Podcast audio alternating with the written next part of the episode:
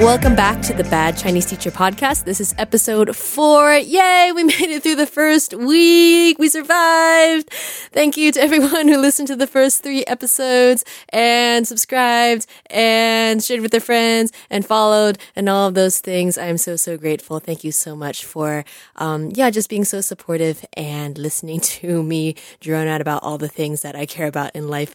Um, yeah, just really, really grateful. Uh, if you haven't already, uh, it'd be great if you could leave a five star rating on this podcast and or leave a review. The review part is actually really, really helpful for me. Um, so I know what you liked and that we can do more of that sort of thing um, as time goes on. I'm actually really curious as to all the people who are listening to this podcast. Uh, I'd love to know who you are just because it helps me shape my content. It helps me kind of figure out um, who's listening. And hey, you never know. Maybe one of these days I'd love to bring some of you on um, to guest and jump behind the mic to share some of your stories because that's what this podcast is all about. It's about sharing stories. And I'm sure many of you have some of those tucked away in the backs of your brain that just need a platform to be shared on. So thank you again so much. I really, really appreciate all of you. If you haven't followed our socials yet, you can keep up with us at uh, on Instagram at Bad Chinese Teacher over there. You can go on Twitter and follow us at Bad Chinese Pod. And on Facebook, we are the Bad Chinese Teacher Podcast. Just look it up over there. Um, on those platforms, I will post episode highlights, um, just little clips from each episode so that you can, I don't know, share with your friends and family and people you think who might be interested. So, um, yeah, thanks. Okay, so the day before I announced that this podcast was happening, I randomly came across this video on Facebook. It was posted publicly by someone who I actually didn't know. It just came up randomly. This one minute video of Andrew Yang talking about Chinese school. When I saw this, I was like, clearly the Lord wants me to do this podcast.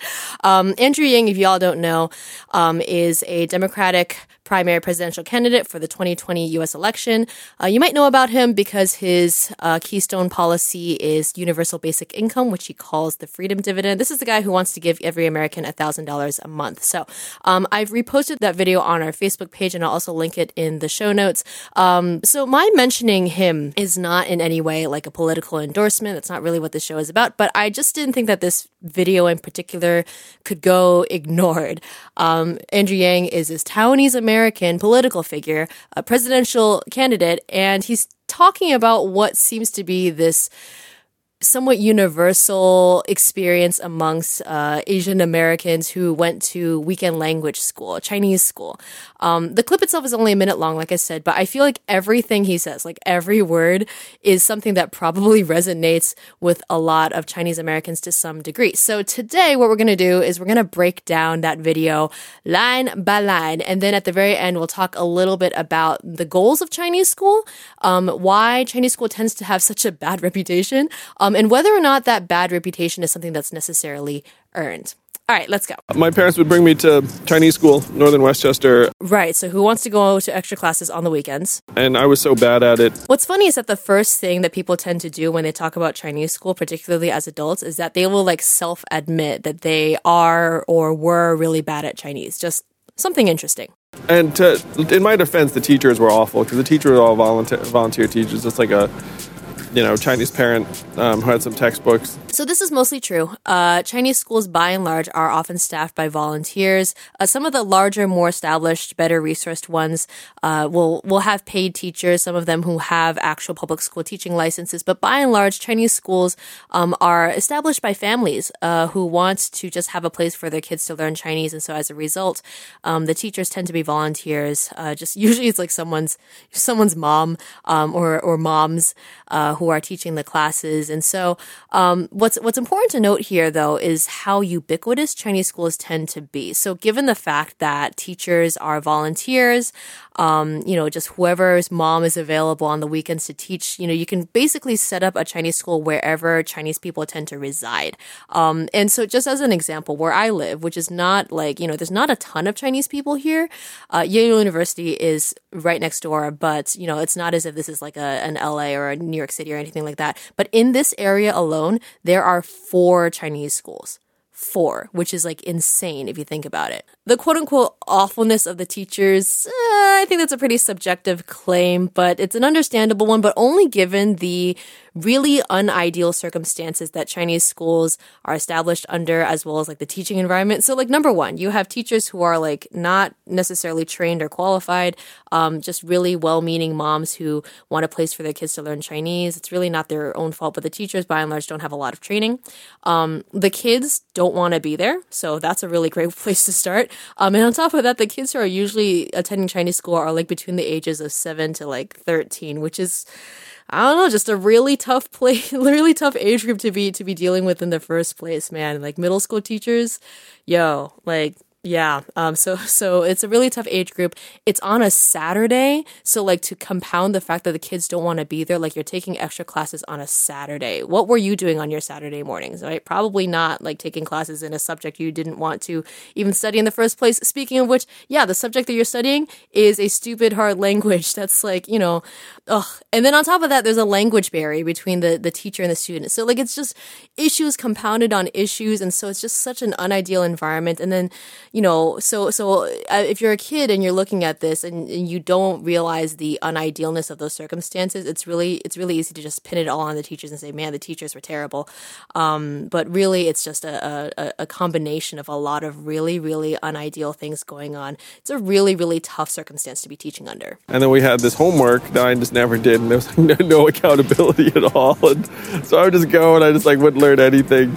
So I'm actually really curious as to how various Chinese schools keep up with grades slash like accountability because in my experience, usually kids are willing to do homework or study for tests for only one real reason, and that is for grades, right? Like or or the threat of having bad grades. And so if grades don't really matter, right? I'm assuming that like no Chinese school, like your Chinese school test grades are not going on your college, your your high school transcript. So if grades don't really matter or count towards anything, then like why would anyone try, right? And and I'm saying that as a teacher who like tries so hard to get kids to care about stuff, but like, you know, I mean as as as as human beings, right? If you just remember back to your student days, if something wasn't graded, like usually people just wouldn't really care about it. So, um, Chinese schools don't have grades usually, or if they do, they're not really anything that counts towards anything consequential, you know, that being like, you know, your college application or whatever. Um, so I went back and I looked at a bunch of like handbooks and student guides of Chinese schools in my area.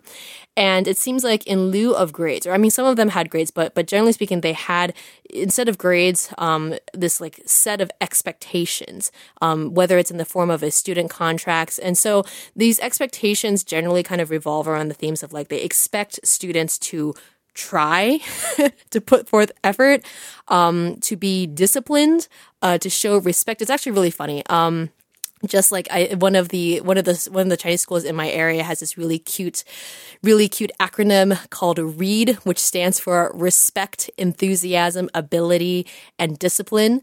Um, which then in turn, I'm just quoting them, makes a better person. Which I don't think anyone would disagree with that, but I just thought it was really really cute, but also kind of depressing because like when you look at the student contract or the handbook, they kind of like outline what respect is, um, what enthusiasm looks like, and what you know reaching to your best ability and ha- being disciplined looks like. I'm just looking at this and I'm just like, um, yeah, these are great and all, but like to have no, no teeth behind that is a pretty bold gamble, right? You you basically you're basically trusting preteens to look at this and like agree with the moral constructs of something that the teachers are like, you should value this because it's important.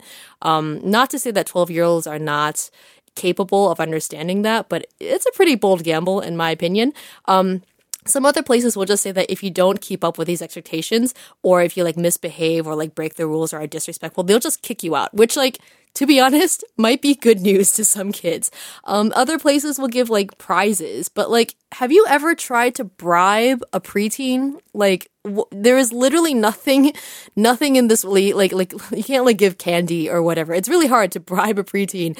Um, so it's really hard to just kind of reinforce these kind of vague principles if there are no, you know, like if they're not working towards like a grade or something consequential. I mean, obviously the the the the the, the thing that I'm missing here is like if you do badly in Chinese school, I don't know, your maybe your parents will get mad at you. But like it, overall, there it's really hard to kind of have much accountability in a place like Chinese school because there's really um, whether you do poorly or do your best seems to really have no real bearing on you know your real life, so to speak. That being said, it's not as if like these these places don't give homework or don't have tests. And and so there's homework, which actually in the construct of a Chinese school is really important and necessary, especially if kids are going only going to Chinese school one time a week. Uh, especially for something like language. Language is something that's like, you know, I, I'll always liken it to practicing an instrument. Like you have to engage with it every day. So if you're only engaged in Chinese school once a week for like maybe an hour, an hour and a half, two hours, right? Like you learn for an hour and then like the remaining remaining six days of the week, you're just backsliding. So homework, I actually would agree with the fact that it's super important. Um, the challenge, obviously, then is like enforcing it and keeping students accountable. Um, just as an example, I do classes with my sixth graders three times a week, and it is so hard to keep keep them up for the remaining four days of the week that they're not in classes. Because usually, what happens with sixth graders is that like they're the days that they're, they're not in class, they just forget that Chinese as a language exists, and it's so hard to pull them back. So imagine having Chinese school that's like one time a week. Like you, unless there is consistent consistent reinforcement at home via homework or practice, it's just so hard to retain anything. It's such a losing battle. So homework or consistent structured practice is absolutely necessary. But like again, if there's no grades, um, or if your only threat is like if you don't do homework, you get kicked out. There's no way to enforce it. And uh, other kids would work harder than I did, so they kept moving up grades, and I kept getting left back. I was in like permanent third grade and Chinese school. Yeah, so this is a killer. Um, one thing that I've learned through teaching is that the thing that demotivates kids the most is not necessarily the threat of punishment, um, but it's feeling dumb. Uh, that that is the ultimate killer for kids who are learning anything. If you want to turn a kid off to anything, just make them feel stupid about something. Um, actually let's actually can we talk a little bit about you know just why chinese american kids hate learning chinese as a concept? Like putting chinese school aside for a bit can we just talk a little bit about why chinese american kids a lot of chinese american kids seem to be so averse to the idea of learning chinese in the first place? So on the one hand it's like why do i have to learn chinese literally no one in my school, none of my friends have to learn Chinese. All my friends are having fun on Saturdays. And what am I doing? Why do I have to do all this other stuff that I don't want to do while my friends get to do what they want. And you could like easily apply this to like not just Chinese school, but like extra tutoring or like piano lessons or ice skating lessons or anything, any like fun extracurricular activity that Asian parents will like force kids to do. So there is this sense of like, no one else has to do this. Why do I have to do this? Um, and so that as a base circumstance is just really, really unfortunate. So, um, yeah, if you want to breed bitterness within a kid, you can, you can def, you should definitely do that. But on the other hand, I'm sure that every Chinese kid will eventually get to the point where they're thinking, you know, Chinese in particular is something that I should know, right? Like my parents speak it to me, I can understand it really easily. Um, or even if that, they might think to themselves, eh, it's like something, something that I kind of know, but I know badly. I think that's something that like a lot of Chinese kids kind of can will admit to at some point that their Chinese is like existent, but it's not good. And if you're at a place where like a certain skill, the only thing you can say about it is that like you're not good at it, that's not going to make you feel good, right? And so I think it's really important as we're looking at what motivates or demotivates kids to learn Chinese or really anything. I think it's really important to not underestimate how much it hurts a kid for them to feel stupid about something. And so I think Andrew Yang, when he's saying this, like it, it hurts my heart, right? Like, cause he's like, you can, and I'm sure this is a shared experience for a lot of people that like you see kids who are just, I don't know, like either, either they're really personally invested in learning Chinese. I doubt that, but like just kids who are very, very sharp or bright or maybe just have a lot of reinforcement at home. They're zooming up ahead and you who are like, you know, not working as hard or just not as quick, you are left in quote unquote permanent third grade in Chinese school. Man, like that's so rough. Like that's, you know, you can't motivate a kid by saying, "Hey, look at look at so and so who's so far ahead. You're so dumb. Like, why don't you catch up to them?" Like, that's just going to make them feel worse. And I think, you know, just if you have a child in your life, there is it's so important to it's important for them to know the reality of where they stand and for them to know the the the the value of working hard. But just don't underestimate how much it hurts a child to for them to feel dumb about something. I remember there was this uh, exercise where you have to write a four sentence conversation between two people. And my vocabulary was so basic and stupid that uh, that I literally wrote something like um, like "wa yao dani," um, uh, "buyao da wa wa yao dani." It was like I want to hit you, please don't hit me. I want to hit you. And then the fourth sentence was just the word hit, hit, hit, hit over and over again. Right. So this is obviously Newbery Medal award winning stuff. But let's let's have a little fun with this, shall we? So the sentences that Andrew wrote here was 我要打你不要打我，我要打你. And the fourth line is just da da da da da da da.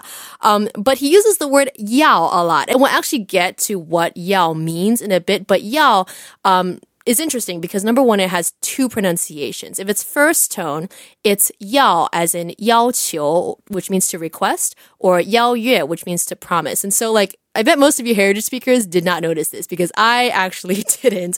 Uh, so there's one, there's two pronunciations. The first one, not used nearly as often, not nearly as familiar to us, um, but it's first tone. But when it's fourth tone, when it's more commonly used, it's fourth tone. So it's pronounced yao, which is how Andrew is using it here. And when it's fourth tone, it actually means a whole bunch of other things that can literally change the meaning of your sentence unless you have proper context. So, uh, fourth tone yao can mean that you want to do something, um, or that you like want something, like if it's used with a noun, which is what Andrew says here. He says, 我要打你, I want to hit you per his, per his translation. Um, or you could use it with a noun, like 我要那支铅笔, I want that pencil. Uh, so it can use, be used to express desire to do something or for a certain object. But it can also mean that you will do something or that you must do something. So in his sentence, he could have been saying, 我要打你, I am going to hit you. Not necessarily that like I want, although the two probably are probably one and the same, but it could have meant I am going to hit you, or even that I must hit you. 我要打你. Consider the sentence 我要去中文学校.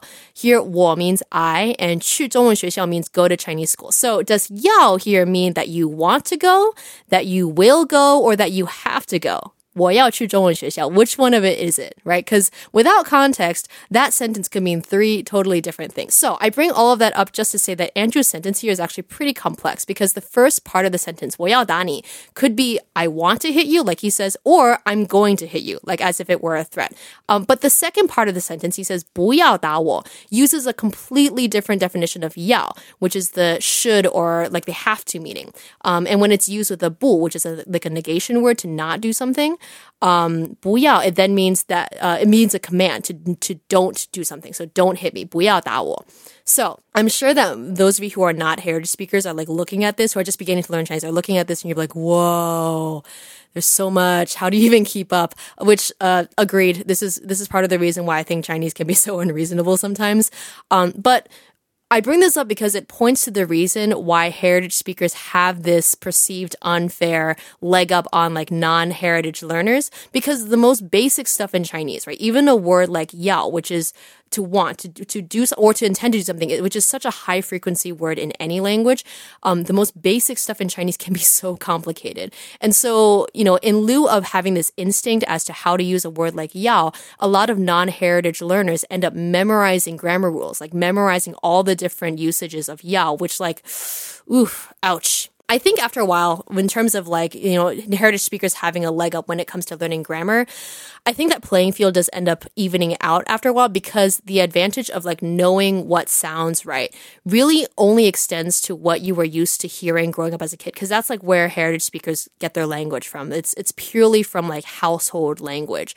Um, and so that's why like you don't really see heritage speakers who have never taken Chinese classes, like, you know, discussing politics in Chinese because generally speaking, they're not using that kind of vocabulary in the household with their parents, um, especially as like a six year old, seven year old kid, which is when a lot of this language acquisition takes place. And so not only does that extend to vocabulary, but also to grammar, right? Like it's not as if parents are using long, more complicated sentences with their like, you know, their toddler or their, their kindergartner. So, um, you know, so there is definitely like a point where heritage speakers end up like losing that advantage because, um, the complexity of what they're learning in Chinese exceeds beyond what they were able to absorb as being natural, naturally acquired language in childhood. So um, this is a phenomenon that definitely took me by surprise when I hit moments when I was learning Chinese, particularly when I was writing, when um, I had to ask people around me, like you know, I'd write a sentence and be like, I, I don't know if this sounds right, right? In lieu of like actually you know studying that much grammar because I wasn't used to studying grammar because I was like skating by on this whole heritage speaker privilege of mine.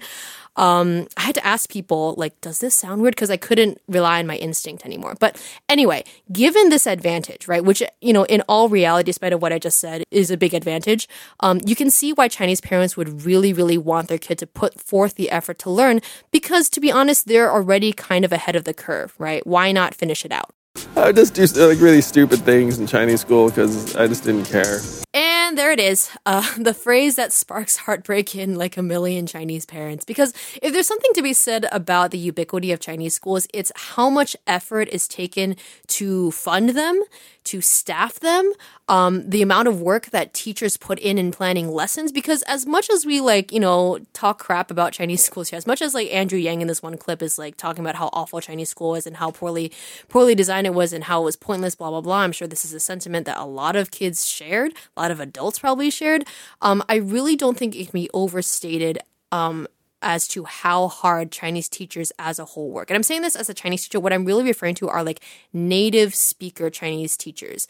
Um, and I say this because there is always going to be this one example of like Chinese teacher overachieverism that I will always put in my mind that I will always think about. So, um, about a year ago, I joined this Facebook group of Chinese teachers. Basically, all they're like from all over the all over the globe, teaching in all sorts of places, teaching Chinese in all sorts of places.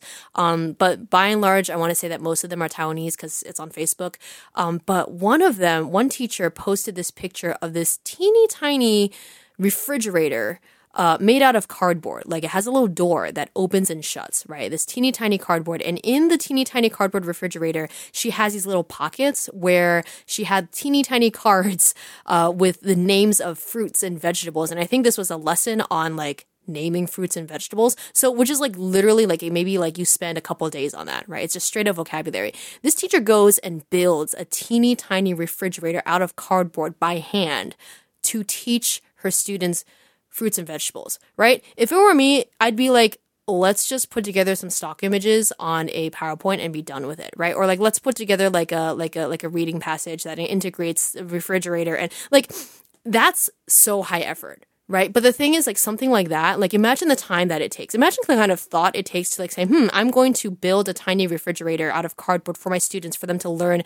apples and oranges, um, because I think that's what keeps them engaged. And then to actually do it, right? That's insane. And so I really think I mean you could argue as to whether or not that's actually an effective way of of delivering a lesson, but to go to that route to be like I'm going to work that hard to to to to deliver a lesson like that, that's like I have yet to see that that kind of level of like extraness and dedication in any other in any other subject. And so I think there really needs to be credit due to Chinese teachers who really really strive above and beyond to to plan out lessons. You know, whether or not you could say what we could have in our discussion on how whether or not those lessons are effective, but they, you know, you can't say that they're not putting forth effort because these teachers, some of them really, really are. Um, but that being said, like why do they care so much? Why are they going to put forth this much effort? Well, on the one hand, you could say that like teachers on the whole in Asia, you just in general go like are really, really extra and really, really go above and beyond. Um, again debatable whether or not that above and beyond is, is headed is pointed in the right most practical direction. Um, so there is that standard that exists. But i think on the other hand especially when it comes to chinese school where like very few people are getting paid um, and and it's on a saturday and you know there's no obligation to really do this apart from the fact that you must really really care. And i think that's really what it is. Like chinese parents and teachers really really care about chinese american kids learning chinese. And that i think it's worth discussing right? Why do chinese parents care that their kids are able to speak chinese so much? Um, why do chinese parents care that their kids need to be like bilingual, which is a standard that no one puts on any other American kid. Um, and the easy answer is that, like, you know, this is the very superficial answer is that, like, a Chinese parent might look at, um, some other kid next door, some other kid at church or wherever, um, and and see that that's what all the other kids are doing, and have their kid do it too, which is like the same line that you use with like piano lessons or ice skating lessons or whatever it is that Asian kids are doing these days. Um, because there's definitely like this weird flex that like Asian parents have about admiring other people's kids' Chinese abilities in particular. Um, like that whole thing where like you know you say like oh so and so's kid speaks Chinese so well, why can't you? Um, yeah, you could like literally go and apply that to literally every everything that Asian parents have kids do for like quote unquote mandatory fun extracurriculars. Um, but I think for like language in particular, because it feels like such a given, right? Um, and there's definitely this like, you know, to put it bluntly, this this shaming component where it's like so and so's kids can speak Chinese so well, and you should be able to do that too because you're Chinese. Why can't you do that? Um, so there's that, but I think also the bigger, perhaps more noble reason is uh, some parents or a lot of parents want their child to be able to communicate with family, um, particularly family in Asia where people where they might not speak English. And so, um, I mean, I'd imagine that if you're a Chinese parent and you're taking your Chinese American kids back to China, um, back to wherever your hometown is, and like you're there for a family dinner and you're introducing your kids, and your kids are like basically can't make conversation with family members, can't, you know, connect with them because they can't speak Chinese well enough. I'm sure that if you're a parent looking at that, you're like, mm, I gotta make sure that my kid can speak Chinese because this is awkward and embarrassing. Um, so there's that, obviously. But I would even bargain to say that, I don't know, maybe maybe it's a little hard to navigate the already difficult task of like raising and connecting with your own children when you don't speak the same native language as them. So what I'm pointing towards here is the idea that maybe it's not even just parents wanting their kids to connect with like aunts and uncles who don't speak English in China or whatever, um, but it's like parents who actually wish for their kids to be able to speak Chinese so they can connect with their parents better. Um, now, obviously, a lot of like Chinese immigrant parents speak English uh, already, maybe not fluently, but they can, you know, understand each other. But there's a difference between communicating with words and communicating with your heart, right? Like I this is something that I didn't really notice, this idea of like being able to connect with your parents in their native language or being able to share a native language with your parents really changes the nature of your relationship with them. Like I didn't notice this until I started making like white friends um, and going over their houses from school uh, because prior to that all of my, my only frame of reference was like my asian friends from church. And so like my perception of a child parent relationship was very much defined by this language barrier. So i kind of took that for granted. But then like i started making friends who are not asian from school and i'd go over to their house. And it was like so bizarre to see my friends talk to their parents. Like it, it wasn't like a disrespect thing. It was like man like bantering like being able to banter with your parents right? Or or it, it kind of sense it felt like weirdly transparent almost right? Like the absence of that language barrier made the parent child relationship feel very transparent very vulnerable. Like you could see where having the lack of that barrier um, having the, the that closer distance with each other um, can breed more conflicts between parent and child but you can also see where you would be closer with each other, right? So it, it, it, stands to reason that like even within Asian immigrant households, and I think this is again stating the obvious, um, even within a parent-child relationship, cultural differences between what you would think to be the closest personal relationship would still apply. And I don't think it's as if like Asian parents had this dream that they would like one day become like besties with their kids. Um, I don't think that's the goal. I don't think like they're Asian parents are necessarily looking towards like American, so-called American families and American parent-child relationships and seeing that bantering, um, that sort of like equal relationship between parent and child, um, and saying to themselves that that is what they want for their family as well, just because it just doesn't play nice with like, um, you know, cultural values that, that Asian people tend to have about how parent and children relate to each other. Um, but I think you know, speaking as a person who is not a parent, I, I imagine it, at the very least, it must be very difficult to raise children, period, with a language barrier in place just because it's hard enough already to raise a child without one.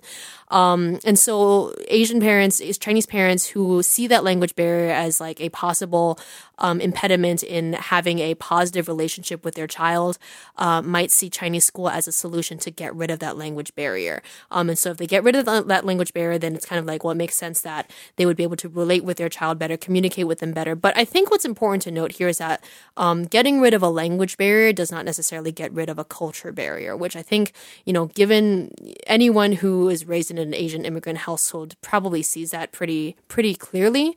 Um, that if you're i mean you know it's pretty obvious right? If you were if, if two people were raised in two totally different cultural contexts um, their values will probably shift even if they are you know parent and child which is what we're talking about here.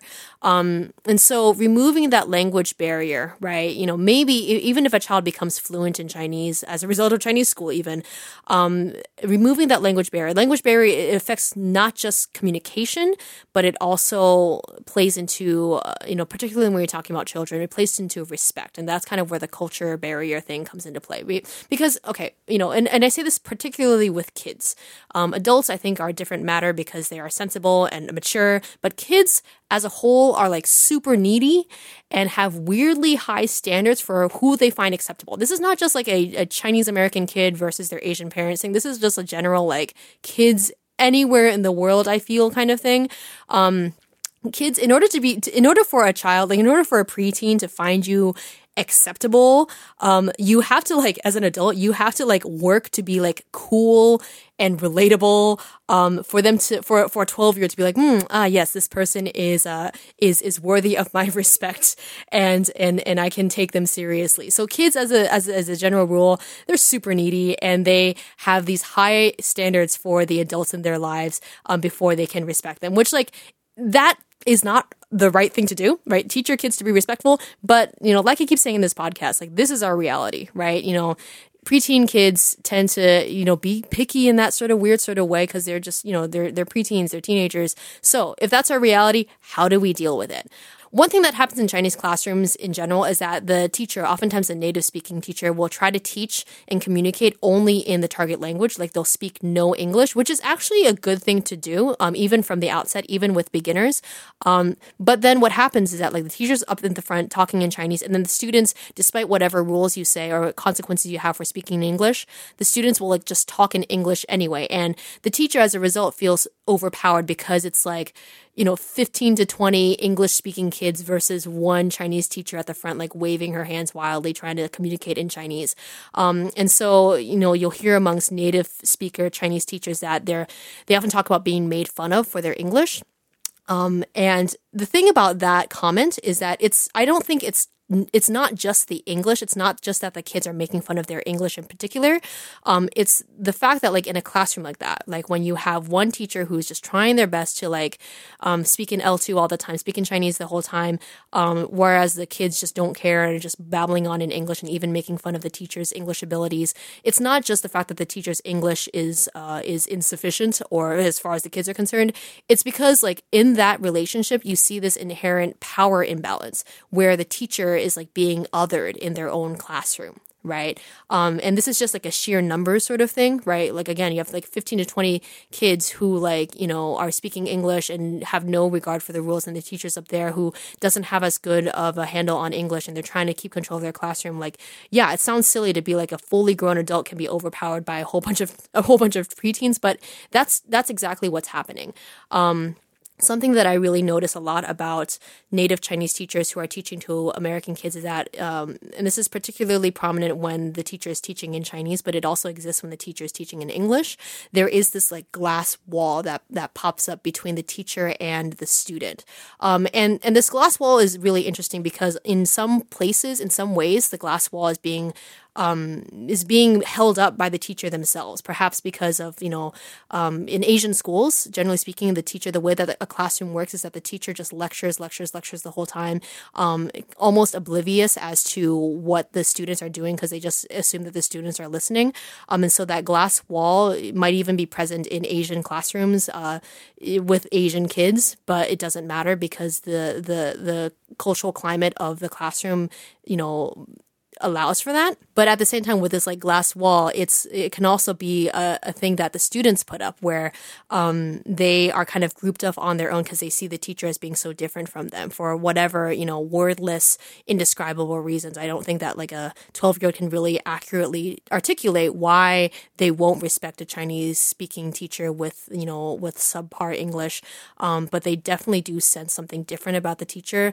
Uh, they sense a powerlessness because maybe you know a teacher I don't know class classroom management issues or they can't speak English well, but they detect this like lack of power and kids being kids, they take advantage of that. Um, and this is just like, you know, again, this is only a reference to kids. I really, you will not find this in like a college classroom. You might not even find this in a high school classroom, but um, with like, again, the, the ideal, the typical demographic of Chinese schools, even with Chinese American kids, right? This is even just like a, a snooty, you know, American student thing being disrespectful or racist to Chinese teachers. This is like, you know, English speakers overpowering uh, a teacher with limited English abilities.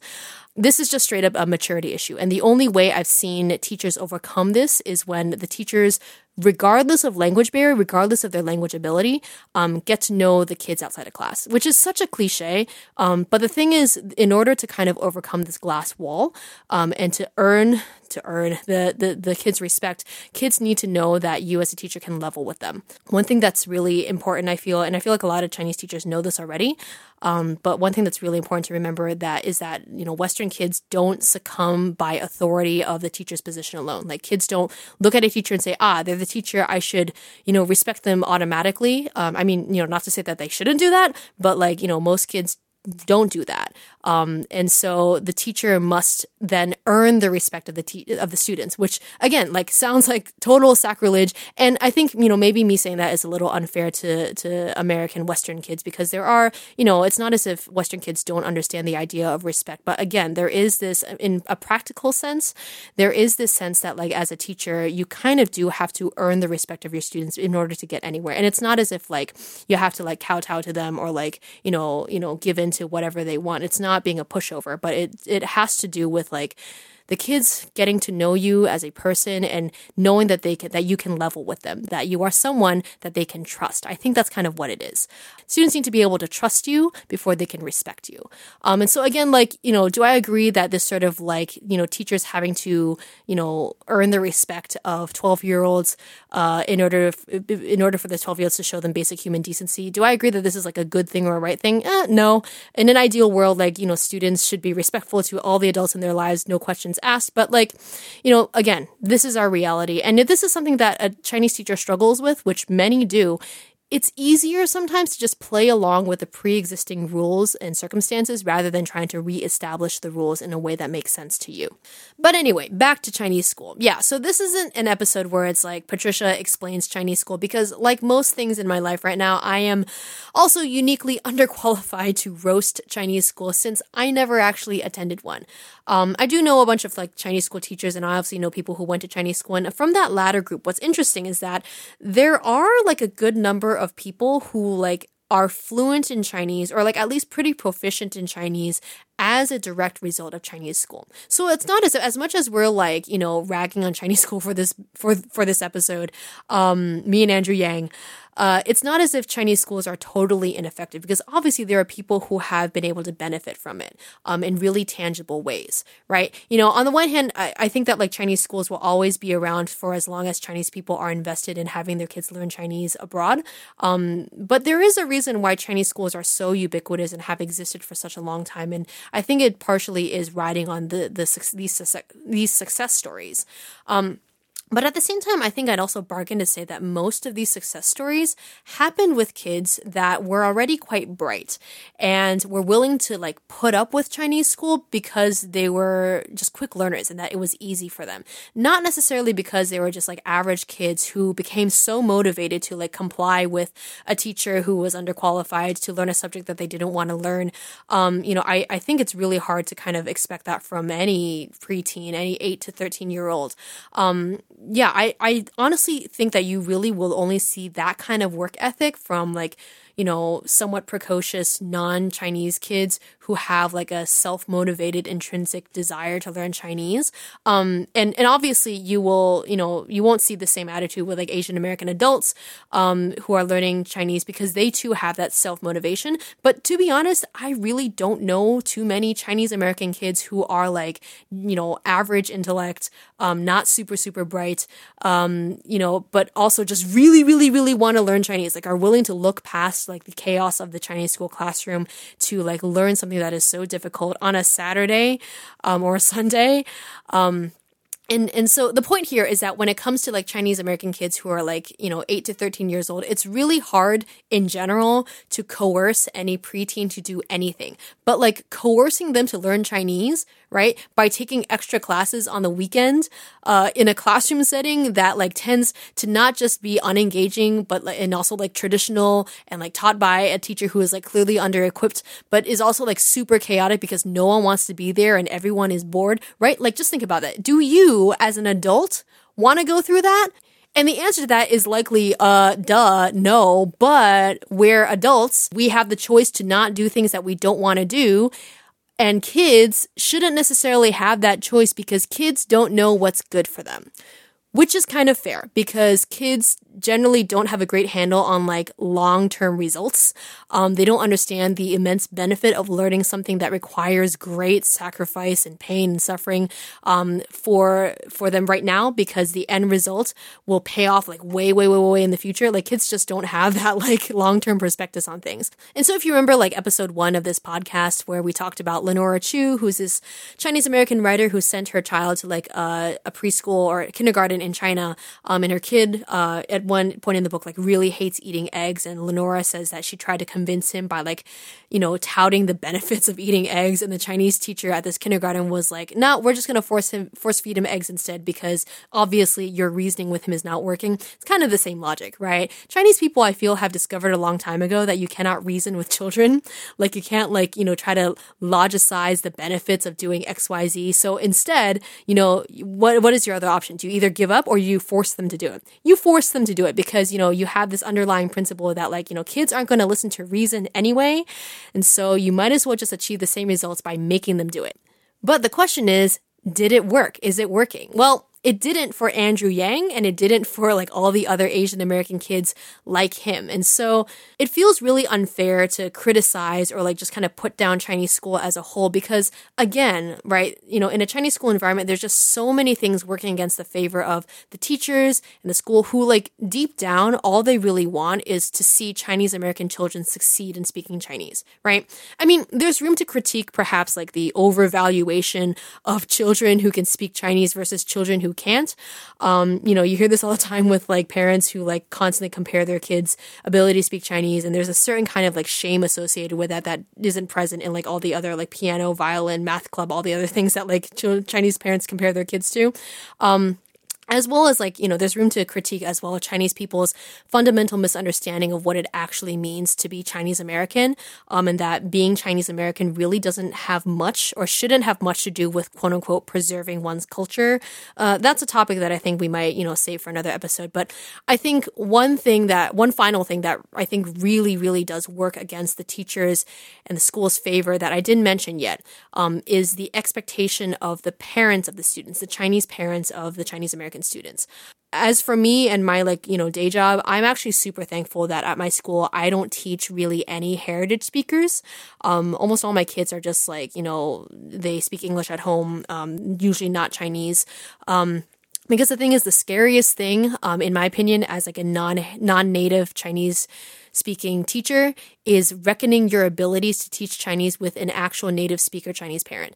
Um, yeah, especially for someone like me, where like you know for a fact that like if you're teaching a heritage speaker, their parents' Chinese is definitely better than yours, and you don't know if they're going to use that as leverage to cr- criticize you um, or put pressure on you unfairly. What's funny is that like I at one point actually almost got a job, like a side job working at a Chinese school. Um, yeah, supplementing teacher pay. Um, I was told and I was like highly recommended that I like apply for this because um, apparently, and I heard this from multiple people, uh, this school in particular was looking for teachers who were like me who could like quote unquote connect with the kids, right? Um, I actually like, you know, was added to their WeChat group. And just from the outset, like a lot of the stuff on the WeChat group was not necessarily about like teaching, like Chinese teaching pedagogy. It was all like classroom management issues. So that clearly was like the thing that they were most concerned about was classroom management. And so, I was constantly told that like they Chinese schools needed quote unquote teachers like me who could like manage kids better because I don't know. I speak I speak English, like you know, whatever. I don't know why they had never seen me teach before, for some reason they had this assumption. So I I like you know stepped into the application process with that in mind. I'm like you know I could use the supplemental income.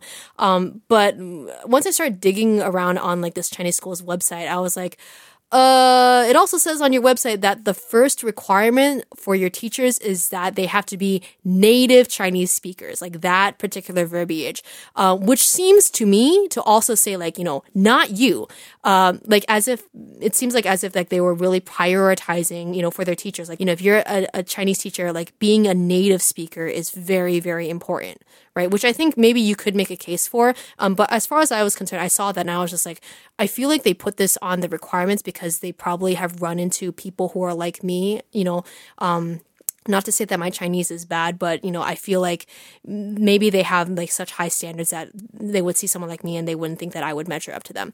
Um, you know, like I have all these like fun teacher tricks on how to manage a classroom. Um, but like if I don't meet this most basic requirement of like being a native Chinese speaker, maybe that disqualifies me immediately.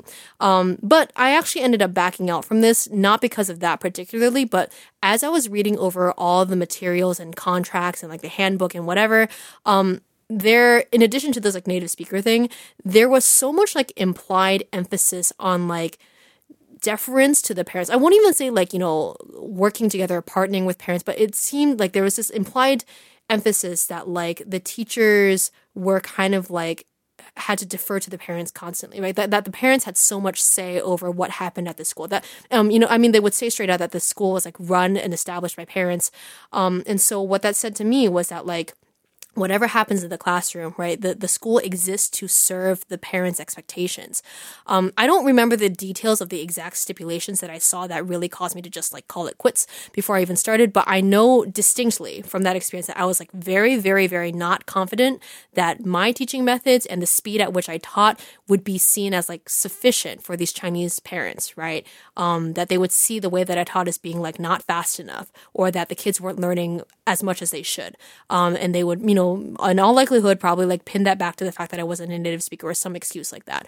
Um, because I think with Chinese school, there is this, ex- they have like the certain expectation to like 赶进度, which is like, um, like keeping up with standards or keeping up with like curve that is like, you know, almost purposely ambiguously defined and and so I had a real problem with that just because you know it wasn't necessarily a matter of like how they had those standards. Because I think like you know if you have if you're used to having kids if you have the expectation that you can push kids at that level and you've succeeded right you know by all means right? That's that's fine. And and those success stories again speak for themselves but that's just not um, that's just not what I believe has worked for in my experience. Um, and I would have a really hard time kind of you know changing over to something back to something that I in my experience having used that in my classroom did not work quite as well and this is mostly because in my classroom I focus a lot more on input rather than output. Uh, if you guys are familiar with like language acquisition teaching stuff, this is known as comprehensible input (CI). Um, and the idea to summarize like CI is kind of like you have like a glass, right? And so you like pour water into the glass. You pour so much water in it that like the glass eventually overflows. So the idea is that like you know when a student is learning a new language, uh, the thing that they need the most is hearing and seeing a bunch of the L2, a bunch of that language, just seeing a whole bunch of that they can understand. Like that's super important that it's comprehensible to them. So, they, so it's just all input, input, input, input. And then once they have sufficient input, then the output will naturally occur. And the reason for this is because like people can't actually output stuff, like whether it's like speaking or writing, uh, without having seen enough examples, right? And if they try to do the speaking and writing thing after seeing an insufficient amount of examples and input, like they only see, like the classic example is like you have a textbook and then you have like a page worth of like dialogues, and then right away you go to the workbook and you're like, you know, complete the sentence, do these rejoinders or whatever, right? Um, you know, if they try to, you know, have, you know, produce output after seeing an insufficient amount of examples or input, um, what they say or write will either be A, wrong, or B, it'll be right, but they won't be sure of themselves. Um, and so, the idea, the reason why this CI stuff is like what I found to be super useful, particularly with like middle school, high school kids, um, you know, especially with younger kids, it's having that confidence that they are quote unquote not wrong before opening their mouths is so key, right? Like, you know, I mean, again, like those of you who are adult language learners, you probably will be like, ah, oh, that's so silly because part of learning a language is about making mistakes and not being afraid to be corrected. Yeah, that's great because we're adults because we have that emotional maturity. But like kids in general, um, they are really, really afraid of being wrong. And so, you know, when you only give them like one or two examples and then expect them to like make, you know, 造句 or like, you know, give, use the word in the sentence, they are overwhelmed by this fear of being wrong. And so I found like this comprehensible input methodology to be much more effective when it comes to teaching like, you know, teenagers or preteens um, just because it really plays well with that kind of like, you know, learner anxiety that they have that adult learners don't have. Um, but as a result, there's not a ton of like visible evidence that you see, at least in the early stages, via like output that kids are quote unquote improving their Chinese, right? They're not writing essays, they're not speaking as much. And so it's easy to look at that um, and to be like, you know, what are these kids even learning in the first place? And on top of that, I forgot to mention, I, as a general rule, just really don't care about handwriting nearly as much as like traditional native speaking Chinese teachers do. Like, I'll spend another episode talking about why I care so little about writing Chinese by hand and why I think traditional Chinese teachers should care less as well. Um, but it oftentimes uh, seems as if like Chinese parents send their kid to Chinese school under the pretense that like you know my kid is fluent in Chinese already, and all they have to do is like all they have to do is like you know make up patch up things um, in terms of their speaking and handwriting characters and reading. Um, you know it's, it's as if like the parent themselves have already diagnosed the gaps in their child's understanding or knowledge of Chinese, and it's just the Chinese teacher's job to fill those gaps. But there's a fundamental error in that, and it's that like you know what heritage speaker students are actually missing is actually so much more than just like those gaps of like being able to speak better or to like uh, write characters or to read characters. Like on top of that, they're missing vocabulary. They're missing like more complex grammar structures that allows them to say longer sentences than like 不要打我. Um, they're missing the ability or like haven't established the habit of circumlocution. Um, as well as confidence, right? Confidence is a huge, huge piece in this. So, like, if you only reduce a heritage speaking child's abilities to just like, oh, they're fluent in Chinese and they only have to learn how to write characters and read characters and, like, you know, learn to speak a little better, it's not just that, right? They're missing a lot more and you know it's if you tell if you if you come in with the expectation that like you know a child is really good in chinese already and they should be confident in it but when in reality they're actually missing a lot more then it shouldn't surprise you when the child is not as confident as they say that they are that they are like hesitant to to speak chinese or even go to chinese school and and, and learn chinese there because they're missing a lot more than the parent thinks that they are they even think they are. Confidence when teaching kids is a huge huge huge huge piece. And so comprehensible input as a method um, you know, the way that I teach has a way of building that confidence but it also means that we teach a lot more slowly, right? Output happens a lot later down the line, like months, perhaps even like a year. And it's hard to see results right away. And again, this is something that's hard to accept when you're coming from a perspective that students are to are going to Chinese school to 补中文, not, like not to learn it from scratch, but to like just patch up holes.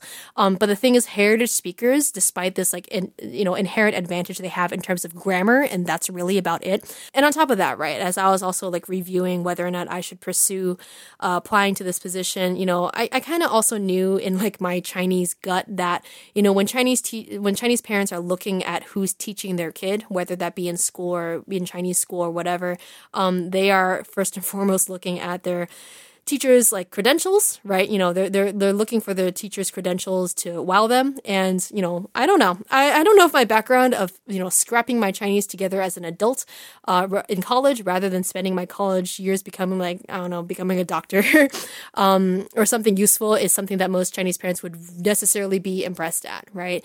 Um, yeah, there's just a whole bunch of these like invisible pressures. Maybe maybe I'm not giving Chinese parents enough credit. Like I haven't met every Chinese parent in the world, but like you know just some and speaking from personal experience, I just didn't feel like, you know, I would be able to earn many Chinese parents' trust from um, them looking at my educational pedigree alone.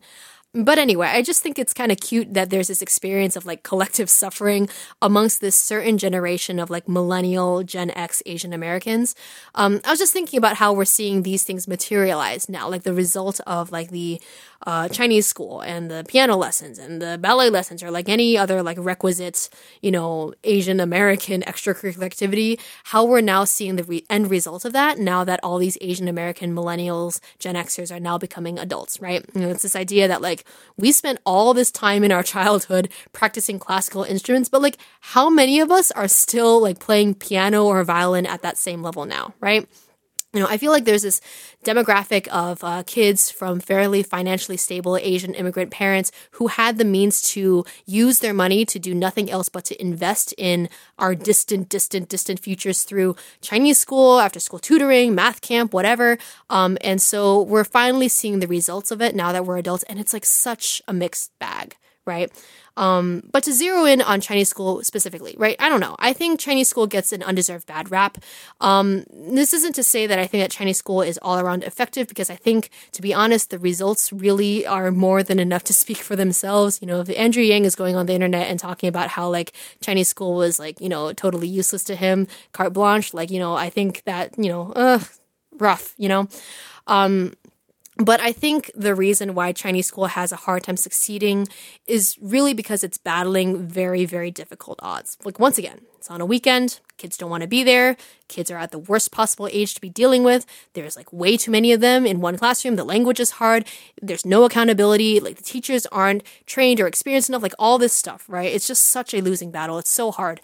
Um, but these odds, I think, at the same time, are not necessarily unsurmountable, right? Um, not that I have the solution to it, but I don't think that Chinese school ought to be a total lost cause. Just because I, I don't know, as an ethnically Chinese person, um, you know, growing up in the U.S., I will always believe that there is a way to compel Chinese American kids to want to learn Chinese and feel good about it, right? You know, but at the same time, I think there are things that happen within the structure of Chinese school that really actively prevent that from happening.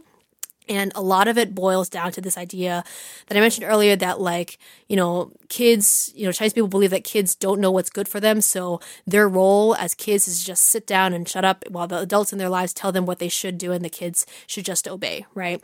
Um, you know, perhaps that works in, you know, in Asia. You know, I, I'm not entirely sure that it does. But, like, you know, at the very least, American kids don't function like that, including Chinese American kids, right? Um, and when Chinese, when Chinese American kids don't function within those, those expectations, uh, Chinese adults and parents just straight up call that disrespect, which is like fair because being respectful definitely doesn't mean that like when you hear a bad idea that you act out in Chinese school. But I think uh, people need to let go of the idea that children are helpless agents in their own growth and education. I mean, it's not to say that kids ought to have like total free rein over what they learn and how they spend their time because like given the choice, most kids would probably choose to like do nothing with their time, do nothing productive with their time. Like this isn't an insult on kids. Uh, this is honestly like what most of us probably dreamed about at that age, right? Let's be real. Um, but to boil it into very, very simple terms, right? Um, in terms of shaping a kid's future, in terms of like making investments in how a kid is going to succeed, because again, like, you know, the reason why we impress so many things on a kid's life at such a young age is because when you're young, you have the capability to learn so many things and you have someone, you have your parents who are willing to pour money into that, right? Like that is such an ideal, precious, you know a time in your life um, such a valuable time in your life for you to invest in your future. Um, and so it makes sense to really use that to for parents to really use that to the child's best advantage instead to, instead of letting them squander it on like video games or whatever. Um, but again to boil it into very very simple terms if you're going to do that right if you're going to actively make these investments in your child's life that the child might not have like made that choice in the first place on their own um, whatever those decisions are the kid needs to be on board with any decisions that are being made about what they learn and how they spend their time, right? This doesn't mean that the kid is making the decisions, but they need to be on board. Um, and I think we'll explore the details of that theme more at a later date, but I think I'll just leave that there for now. All right, and that wraps another episode of this podcast. Be sure to subscribe if you haven't already on wherever it is you listen to podcasts. By the way, uh, these episodes are also posted to YouTube and SoundCloud, so if you prefer to listen to your podcast over there, you can do that over there. Um, share this with your friends if this is something you found relatable or useful or interesting or fun or whatever. And once again, it's really helpful for me if you left us a review to tell us what you liked and give us a five stars. If you haven't already, you can follow us on social media. Um, we are at Bad Chinese Teacher on Instagram, Bad Chinese Pod on Twitter, Bad Chinese Teacher Podcast on Facebook, and we will have new episodes every Monday. If you're looking for me, you can also find me on social media. I am at Patricia Liu on Instagram, at Patricia SQ Liu on Twitter, and as always, you can find my writing at blog.patricialiu.net. So, um, with that, thank you so much for listening, and we'll see you next time. Bye bye.